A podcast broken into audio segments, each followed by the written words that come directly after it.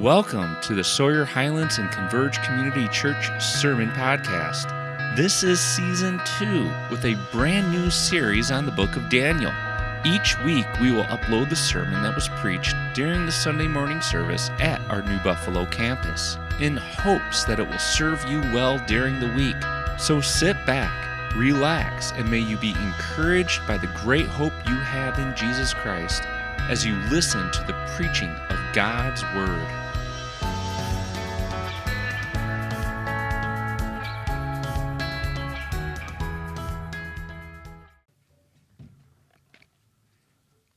Thank you, worship team. Thank you, Ben, for leading us in worship.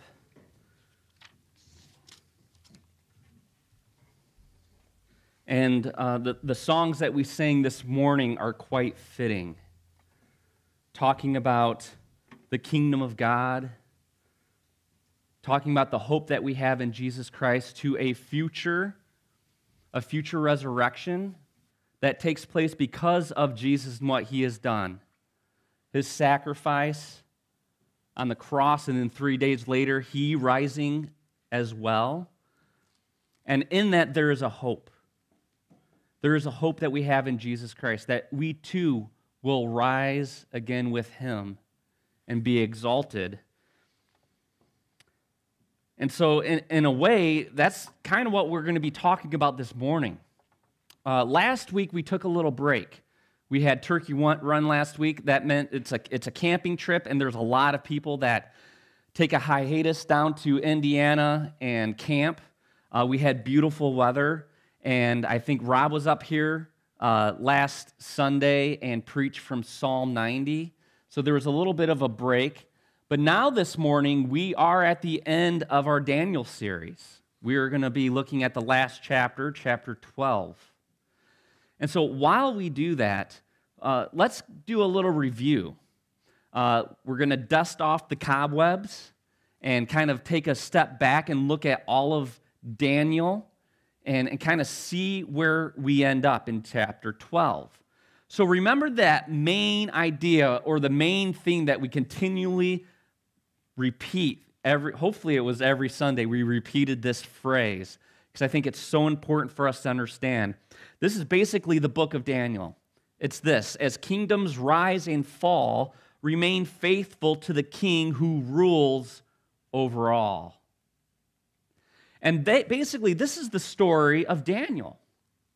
This is what Daniel experienced. So just think, put on your imaginations, turn on the imagination machine in your head. Imagine that you're Daniel, you're a young man in Jerusalem, and this king comes and takes over Jerusalem, destroys the temple. Everything that you knew, every comfort that you had is now gone. He takes you into exile and puts you in Babylon in his court, gives you a different name, teaches you a different language, and teaches you the ways of the Chaldeans. So everything that you once knew is absolutely gone. And now you're in this foreign land. And here's the wonderful thing about Daniel. Daniel says, I'm going to commit myself to the Lord. Whatever takes place, I'm going to make sure that I don't defile myself, that I continue to walk in the ways of God, even in this foreign land, even in this different language I have to speak, even in the different customs and culture that I find myself in. I am committed to remain faithful. There it is. As kingdoms rise and fall, remain faithful to the king, right? Who rules over all. Daniel's committed to that.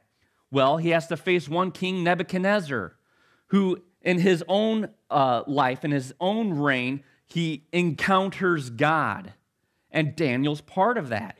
Daniel remains faithful, and it is through his faithfulness to God that Nebuchadnezzar ends up acknowledging that God is the King of kings and the Lord of lords. He raises up kingdoms and lowers kingdoms and wipes out kingdoms. Nebuchadnezzar comes to that conclusion during the life of Daniel. But then his son comes along, his son Belshazzar. Okay, now what? Daniel thinks.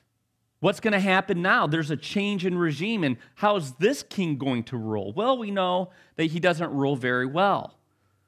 There's a time when he's in the court, and he's having a party, and he wants to gloat and make much of himself, and so he goes, go grab the goblets that are in the temple in Babylon, the ones that we took from the temple of God back in Jerusalem, and let's drink from them.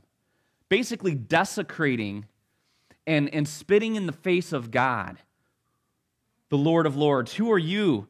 We destroyed your land, we destroyed your city, we destroyed your temple.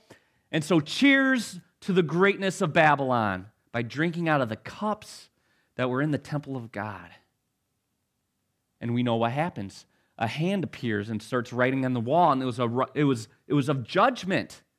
And Daniel is there to declare that judgment. And guess what happens to Belshazzar? He gets wiped out that night. Wiped out by the King of Kings and Lord of Lords. And then there is Darius.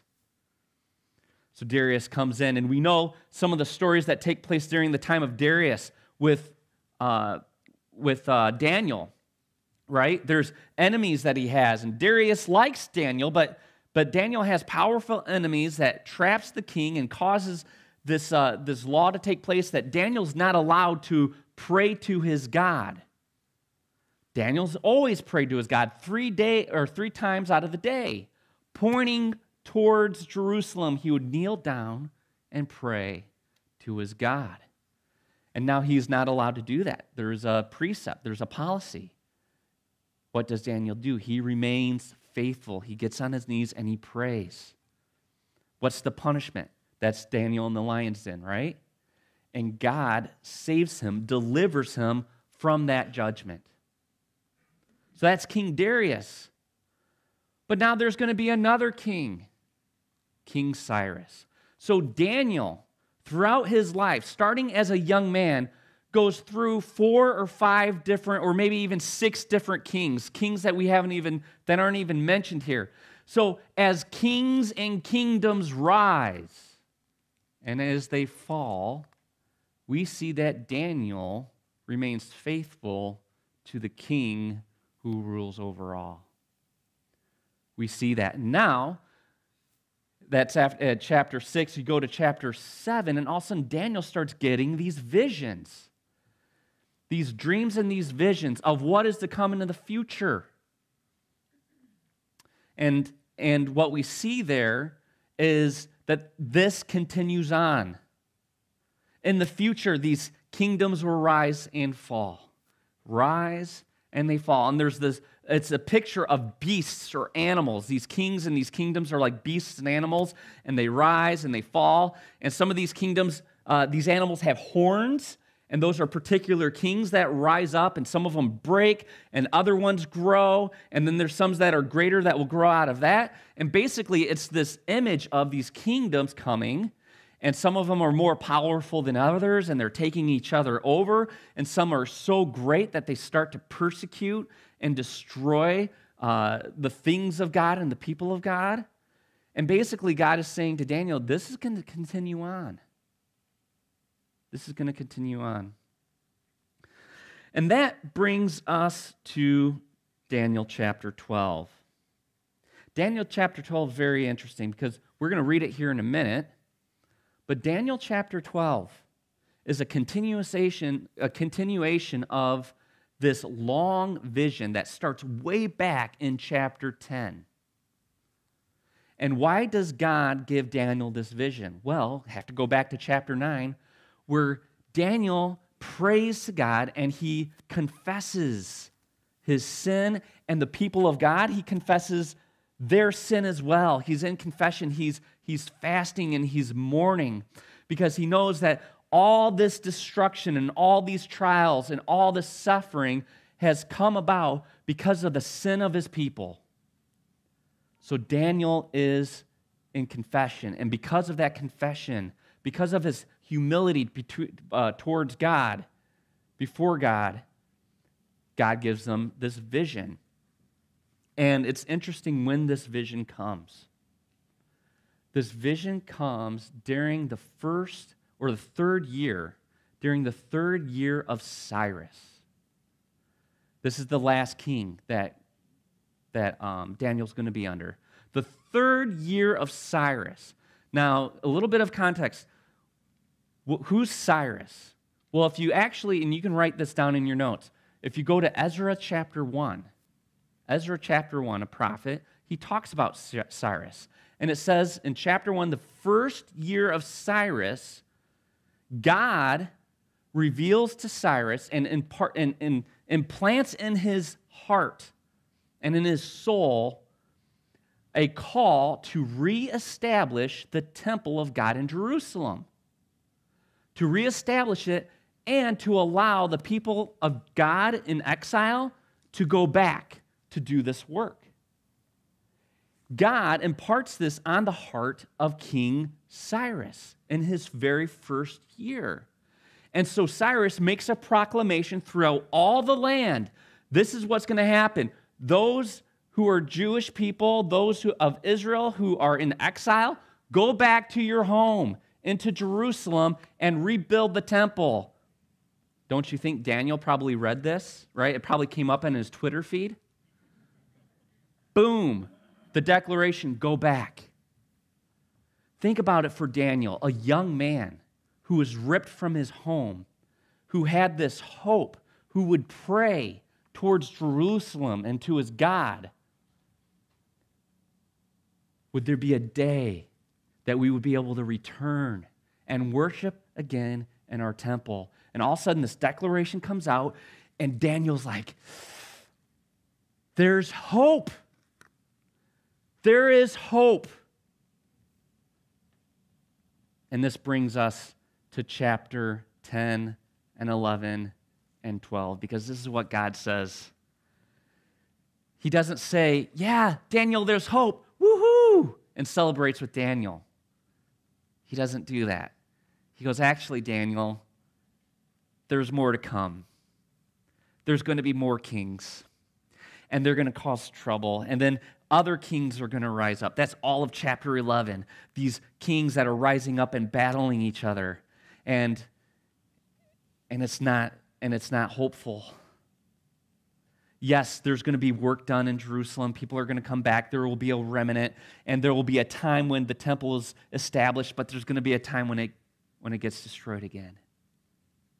And that's what God is communicating to Daniel throughout chapter 10 and 11. And so when he gets to 11, it says that this last king will come, and then his time will end as well. And I think for Daniel, he's probably a little down. God dashed his hopes in the building of the temple. So that's where we land when we get to chapter 12. Okay, so let me read this for us. Daniel chapter 12. If you have your Bibles open to Daniel, because as we walk through it, there's going to be times when you're going to want to look at it yourself because it's not going to be up on the screen. But let me read this. Daniel chapter 12. At the time shall arise Michael, the great prince who has charge of your people, and there shall be a time of trouble such as never has been since there was a nation till that time. But at that time, your people shall be delivered. Everyone whose name shall be found written in the book, and many of those who sleep in the dust of the earth shall awake, some to everlasting life, and some to shame and everlasting contempt.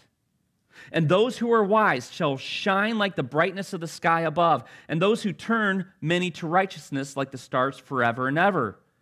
But you, Daniel, shut up the words and seal the book until the time of the end.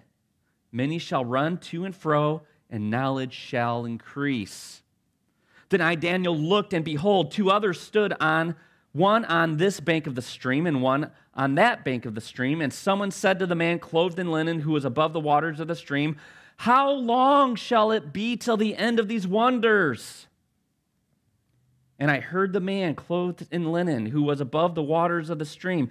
He raised his right hand and his left hand toward the heaven and swore by him who lives forever that it would be for a time, times and a half a time. And that when the shattering of the power of the holy people come to an end, all these things would be finished. I heard, but I did not understand. Then I said, O Lord, what shall be the outcome of these things? And he said, Go your way, Daniel, for the words are shut up and sealed until the time of the end. Many shall purify themselves, and make themselves white, and be refined, but the wicked shall act wickedly, and none of the wicked shall understand, but those who are wise shall understand. And from that time that the regular burnt offering is taken away and the abomination that makes desolate is set up, there shall be 1,290 days. Blessed is he who waits and arrives at the 1,335th day. But go your way till the end, and you shall rest and shall stand in your allotted place at the end of days. So let's pray. Heavenly Father, we come before you and give you thanks for your word. Pray, Lord, as we walk through this, give us clarity, because there's a lot here. A lot of it is confusing and difficult to understand. But Lord, what the main thing is here, Lord, I pray that it will be clear, that it'll reach our hearts and our minds, and that we would take something from it. We ask this in Jesus' name, amen. All right, so basically I broke this passage down into three different sections, all right? So first one is this vision that God is giving, okay? And he's proclaiming it. It's verses 1 through 4, and it's basically a vision of deliverance and judgment. Deliverance and judgment. Now the second one is going to be a question that's asked. How long? The third one is another question. What is the outcome? Okay, so that's kind of how I broke this passage down. So let's first look at deliverance and judgment. If we read the first two verses again, it says, There shall be a time of trouble such as never has been since there was a nation till that time. But at that time, your people shall be delivered, everyone whose name shall be found written in the book, and many of those who sleep in the dust of the earth shall awake. Some to everlasting life, and some to shame and everlasting contempt. And so God, remember, throughout this vision, starting in chapter 10, God is showing times where kings and kingdoms will rise and fall. There's going to be trouble. There's going to be turmoil. There's going to be suffering. And then at the end, there is going to be trouble like they've never seen before. Hey, Daniel, you think it's bad? It's going to get worse. It's going to continually get worse. But here's the hope. Here's the hope. But there will be deliverance.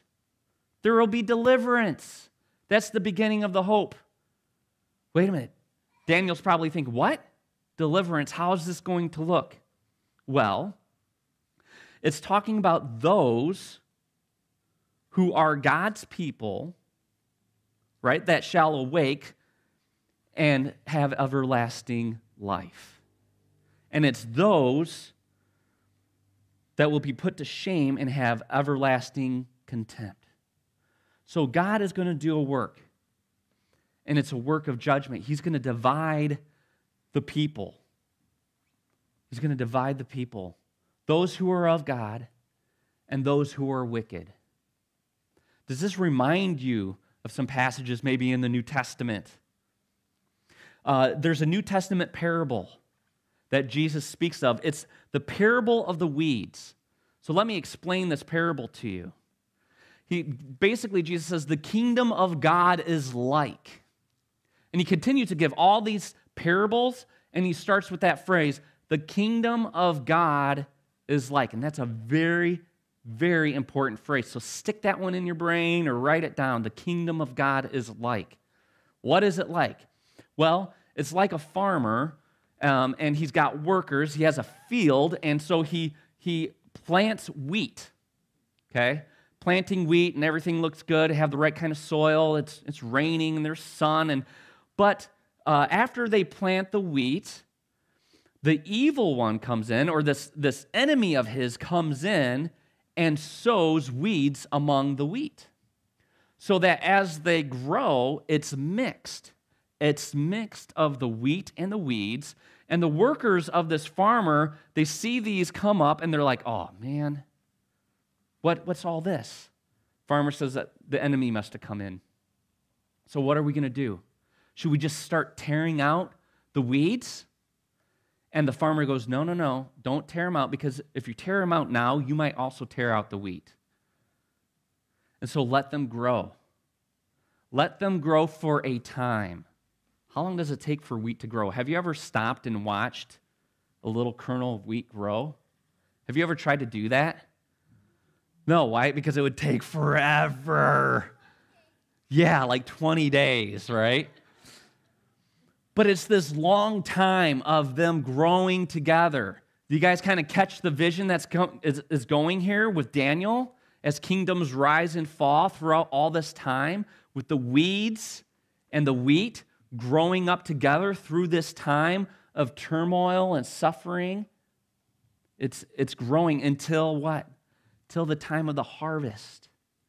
And the farmer says, at that time of the harvest, then what you do is you bring them all up, and we will separate them. And the weeds will be burned, right? And so he gives this parable to this crowd. And then later that day, Jesus is with his disciples. And his disciples, they're kind of scratching their heads. Apparently, they didn't read Daniel, and they didn't make the connection with Daniel. And so they go, Jesus, what do you mean by that parable with the weeds? And this is what he says. This is Matthew chapter 13, verses 36 through 43. He left the crowds and went to his house, and the disciples came to him, saying, "Explain to us the parable of the weeds of the field." And he answered, "The one who sows the good seed is the Son of Man." Do you remember where we heard that phrase, the Son of Man? This is way back. We got to go back into the Converge Community Church time machine. Way back in chapter 7, God gives Daniel a vision of this one like the Son of Man that's going to come and reign. He is a king that will usher in his kingdom. Kingdom of God is like this field. Do you see the connection? Okay. Verse 38, the field is the world, and the good seed is the sons of the kingdom, the weeds of the sons of the evil one, and the enemy who sowed them is the devil. The harvest is the end of the age. The end. That's what we're talking about. And the reapers are angels. Just as the weeds are gathered and burned with fire, so will it be at the end of the age. The Son of Man will send his angels, and they will gather out of his kingdom all causes of sin and all lawbreakers, and throw them into the fiery furnace. In that place there will be weeping and gnashing of teeth. Then the righteous will shine like the sun in the kingdom of the Father, of their Father. He who has ears, let them hear. Does that sound familiar? I don't have this, but if you look in Daniel chapter 12, verse 3, and those who are wise shall what? Shine like the brightness of the sky above, and those who turn many to righteousness like the stars forever and ever. Do you see the parallels between Daniel 12 and this parable? What is it referring to? It's referring to the end of the age that's going to happen in the future, and that there's going to be a judgment. Those who are wicked, those who reject God, those who are rebels against God, and those who are put their faith and their trust in their Lord. Right now, we're all in it together. We're among beasts, these nations rising and falling in sin. This world is still filled with sin, and we're among it. those who are faithful to the Lord Jesus Christ. But there will be a time when judgment will come and God will separate the wheat from the weeds. This is what Daniel 12 is talking about. This is going to come at the end, and this is what is being revealed to Daniel. And there's a negative part to it, but there's also that hope, right, of deliverance.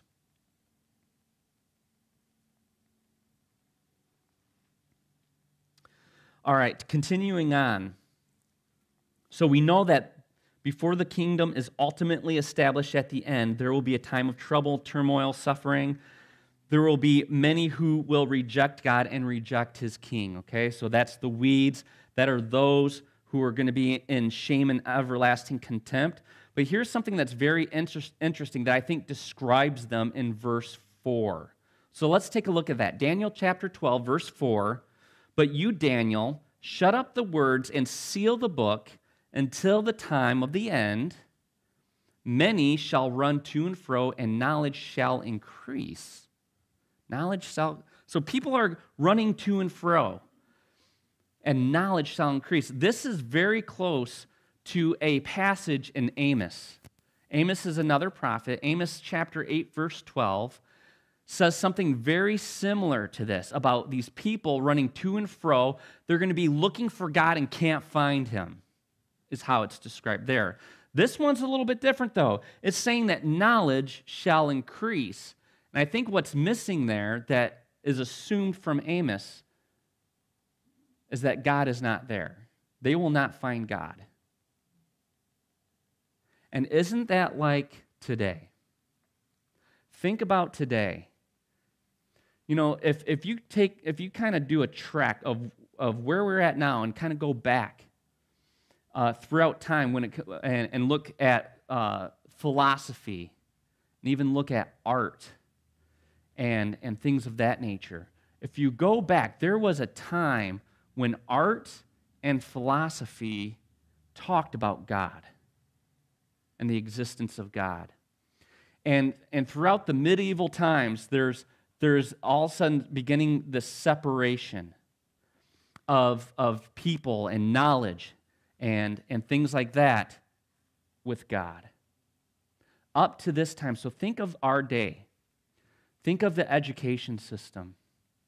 Think of the books that are written. Think of the textbooks that we read in our public schools. Think about the philosophy books, if you ever pick up a philosophy book of the day.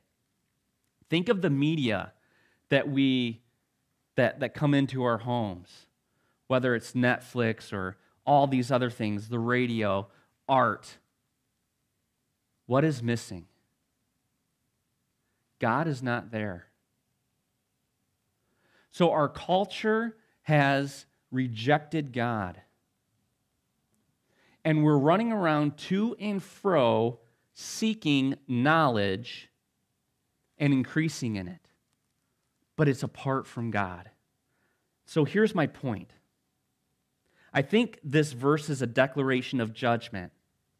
It's a declaration of judgment in this way. You can have, or you can be intelligent. You can be considered an intellectual of our time. You can be seen as sophisticated, yet lack wisdom. Right? Think of our previous series in the book of Proverbs. What's the beginning of wisdom? Or the fear of God, right, is the beginning of wisdom. The fear of God, acknowledging God and who he is the beginning of wisdom. And the opposite of that is this statement in Proverbs, the fool says in his heart, the fool says in his heart, there is no God. Friends, we have the kind of technology and knowledge we have that has established our culture today is astounding. It's amazing. We should actually thank God for it because it is a blessing. But here's the tragedy of it all. It is without God, and therefore a lot of it comes out of it is foolishness. And so here's the warning I want to give for our day. This is Colossians chapter 2, verse 8. See to it that no one takes you captive by philosophy and empty deceit according to what? The human tradition, according to the elemental spirits of the world, and not according to Christ. We are to pursue wisdom. And later in this passage, I want to say it's in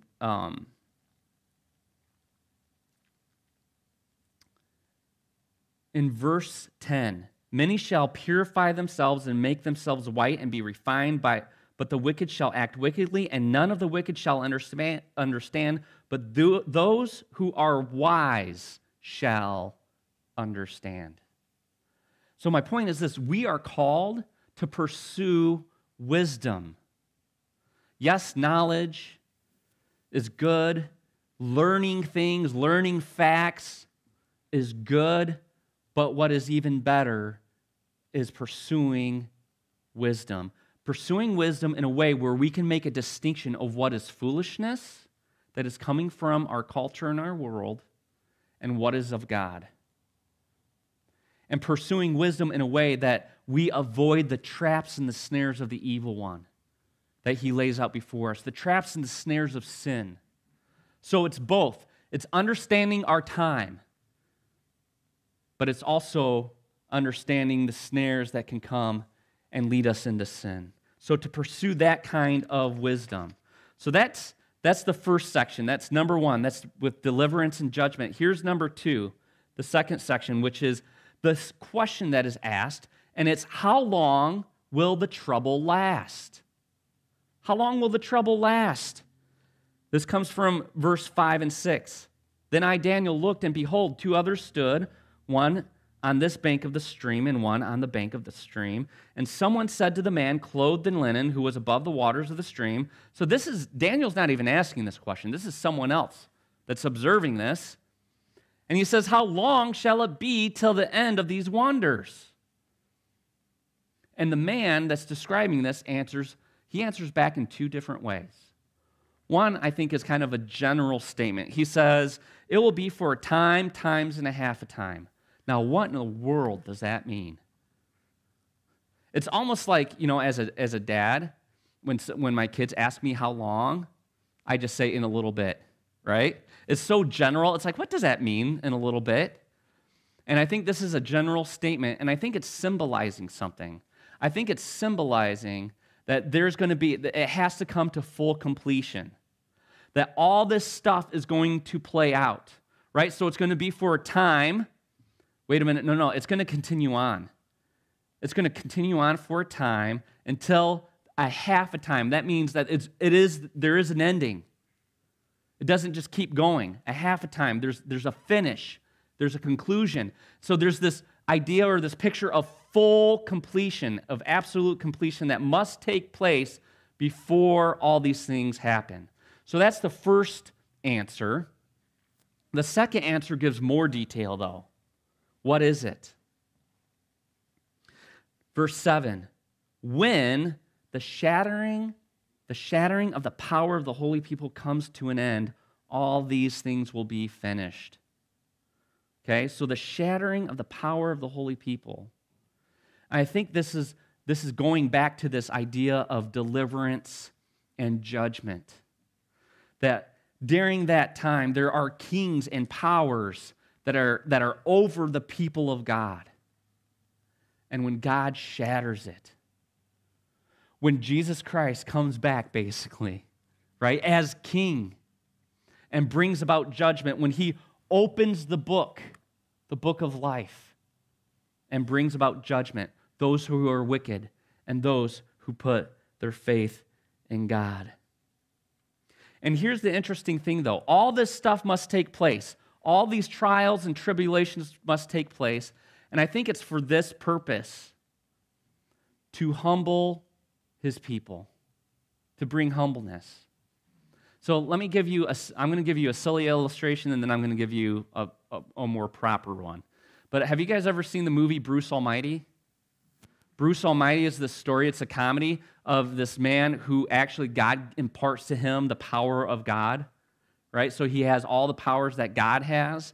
And so he goes about his life, and he's using God's power to try to make his life better, right? So he's got full control, and so he's doing this and he's doing that to try to make his life better. And on the side, he's trying to help other people too, but he's kind of blowing off the other people. But by doing so, while he's using God's power, he's making everything worse. The things that he wants the most, when he's in control of it, backfires.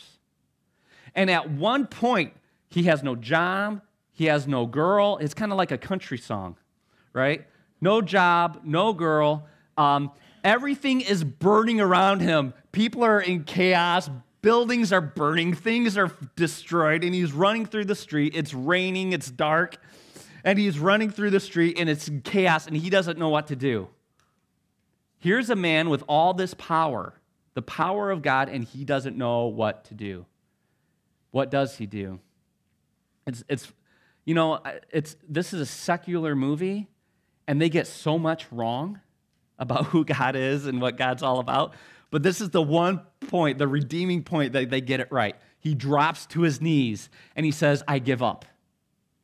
I give up. I humble myself before you. I submit myself before you. I am yours. And I'm kind of, that's not the exact words, but basically he gives up before the Lord. And he asks for help. Friends, when trials come, when suffering comes, you know what it's reminding us of? That we are not in control. That we are powerless. And what it's supposed to do is drive us to God. Say, God, I'm not in control, and craziness and chaos and turmoil and suffering and pain is all around me, and I'm experiencing it. All I can do is come to you. Here's the right example, though. This is Paul. Paul, 2 Corinthians chapter 12, verses 9 and 10. Paul's in it. He's suffering. He has this thorn, this pain in his flesh, and he's suffering. And he's praying, God, would you just take this away? Listen to what he says. God says to him, after he asks to take this thorn from him, he says, my grace is sufficient for you, for my power is made perfect in weakness. Therefore, this is Paul speaking, I will boast all the more gladly of my weakness, so that the power of Christ, may rest upon me. For the sake of Christ, then, I am content with weakness, insults, hardships, persecutions, and calamities, for when I am weak, then I am strong. Friends, brothers and sisters in the Lord, this is a word for us today. No matter what calamity, no matter what struggle, no matter what trial you're going through, take hope.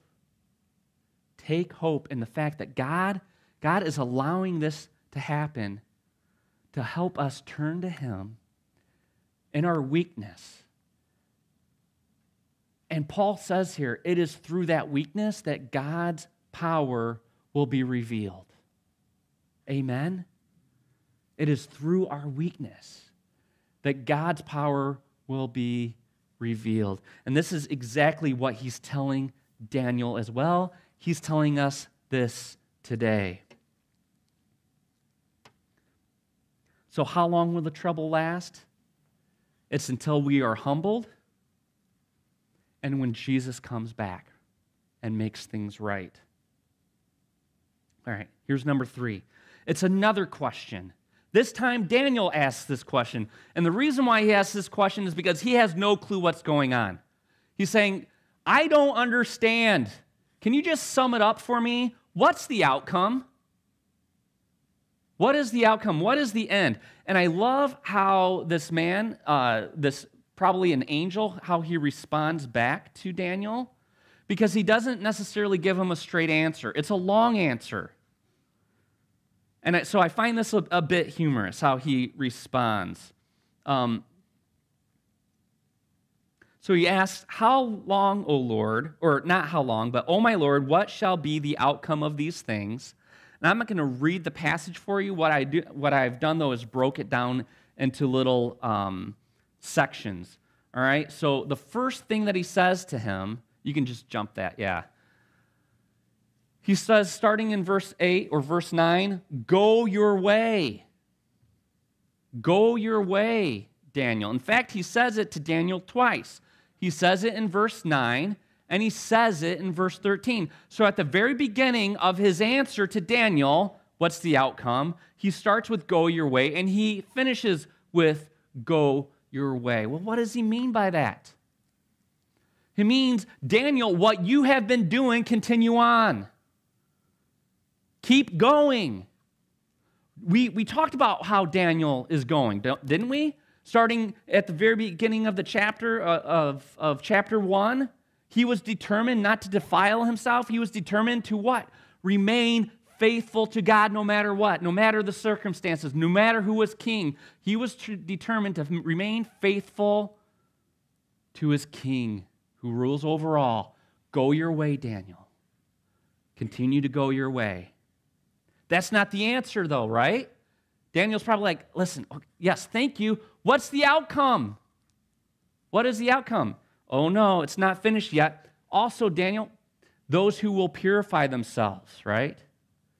So it's the call to purify yourself. That means confess your sin, repent, right? Plead with the Lord. If you confess your sins, he is faithful and he is... his promises, he will be faithful and forgive, right?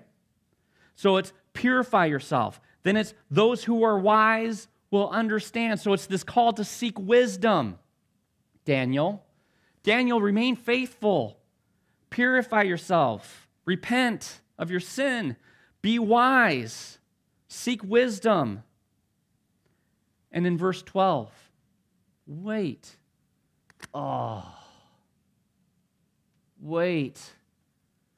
And I think it's wait patiently, right? It's not the, I kind of did it bad, right? The, oh, that's not waiting patiently.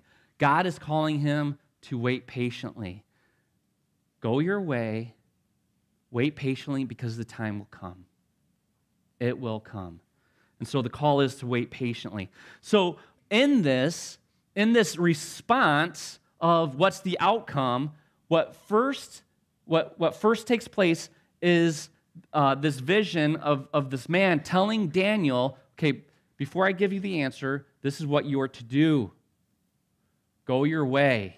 Remain faithful. Do as you've done in the past. Purify yourself. Seek wisdom and wait patiently. And then here's the end. Here's the result. Here's the outcome. Verse 13. But go your way till the end, and you shall rest. You shall rest, and you shall stand in your allotted place at the end of the days. Beloved, the call for us is the same. The call for us is the same. We are called to remain faithful to him. Even amongst all the calamity that we're experiencing, no matter the circumstances. And we are called to confess our sins and repent, and we are called to pursue godly wisdom, which will protect us from many traps and snares of the evil one, and we are to patiently wait upon the Lord so that we too, at the end, when Jesus comes again, that we too may rest. Rest. No more sin. No more struggle. No more pain. No more tears. No more death. We know that Jesus came to pay it all and that he defeated even death. And so we are called to take hope, not in this world, not in bricks and mortar and buildings or temples,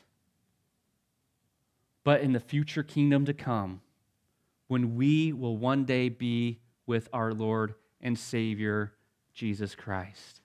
Amen?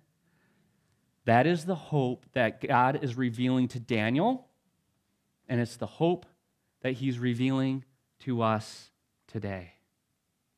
May we hold on to that hope. Will we remain faithful to him? Let's pray.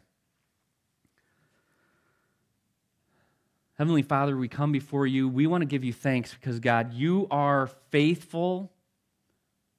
Your steadfast love endures forever and ever. Your promises are sure.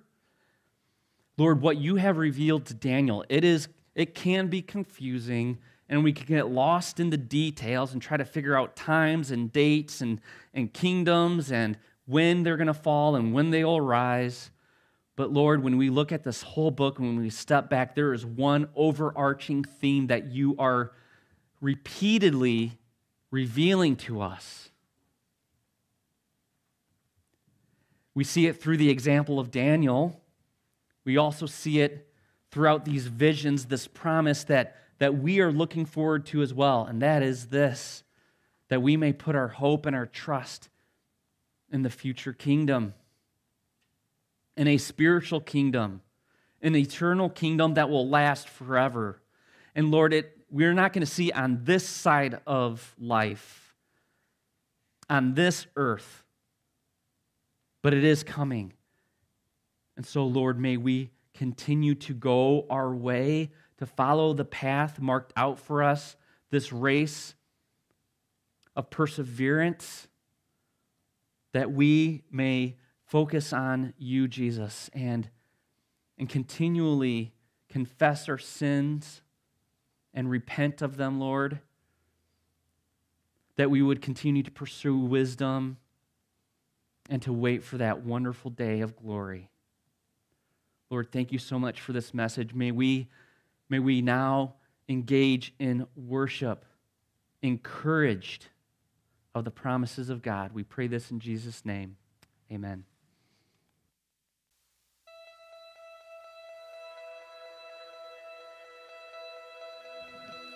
Thank you for listening, and we hope you enjoyed the message. If you'd like more information about Sawyer Highlands Church and Converge Community Church and the service times for both campuses, please visit our website at www.sawyerhighlands.org. Until next time, may the God of hope fill you with all joy and peace in believing, so that by the power of the Holy Spirit you may abound in hope.